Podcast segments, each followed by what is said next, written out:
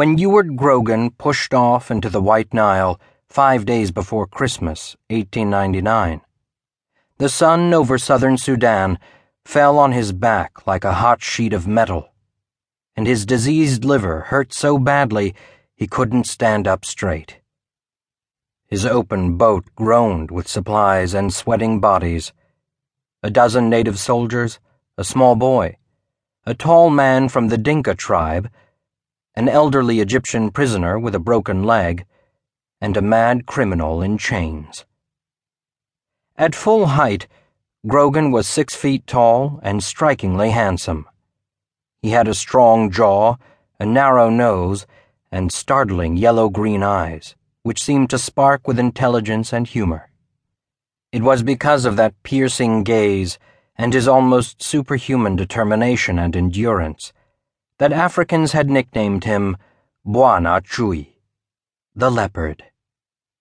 On that day, however, he was nearly unrecognizable, haggard, hunched, half starved, and baked brown by the sun. He had been traveling through Africa for almost two years. His route wound from the salty breezes of the Indian Ocean to the indigo lakes and smoking volcanoes of the Great Rift Valley, where the steep jungles teemed with pygmies and gigantic apes. Naked cannibals had pursued him for days near the lava beds of Mushari, and just a few weeks ago he had celebrated his 25th birthday by fleeing a bull hippo for half a mile. Abscesses on his liver burst in blooms of agony, and a recurring malarial fever threatened to bake his brain. His only European companion had left for home nine months earlier. For most of the journey, his only company had been a handful of African soldiers and porters who tended to desert at every opportunity when they weren't busy plotting mutiny. And the worst was still ahead. Between him and his goal, a remote British outpost hundreds of miles downstream to the north, lay the most god-forsaken swamp on earth. The Sud was tens of thousands of square miles of clotted vegetation and miasmatic air, home to the fierce giants of the Dinka tribe and cloud banks of insatiable mosquitoes. Hippos lurked in the black water, ready to snap canoes in half and six foot marabou storks stalked across floating islands of green like reanimated corpses.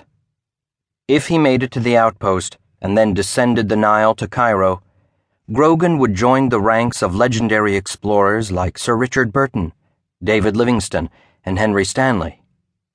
If he didn't, well, no one would ever know what happened.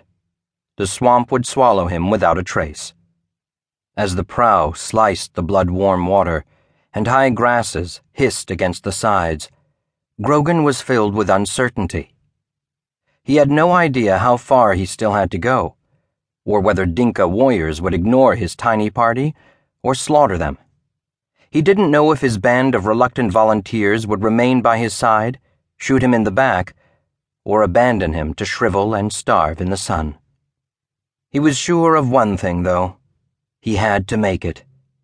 Because Gertrude was waiting. At age 22, three years before he pushed off into the Nile, Ewart Grogan was already a war veteran and world traveler who understood women. He knew the barmaids of Melbourne were the most beautiful in the world. He'd seen how difficult it was to tell the men from the women in Sri Lanka, and he had once killed a man barehanded in a bar fight over a Portuguese beauty. Grogan had just returned to England after serving as a soldier in Rhodesia, where he had fought in a bloody native uprising, and fallen so sick he had almost been buried alive. His doctors advised a long rest to convalesce. An extended sea voyage would be perfect. So when his friend Eddie Watt from Cambridge invited him to stay with his family in Napier on New Zealand's North Island, Grogan accepted.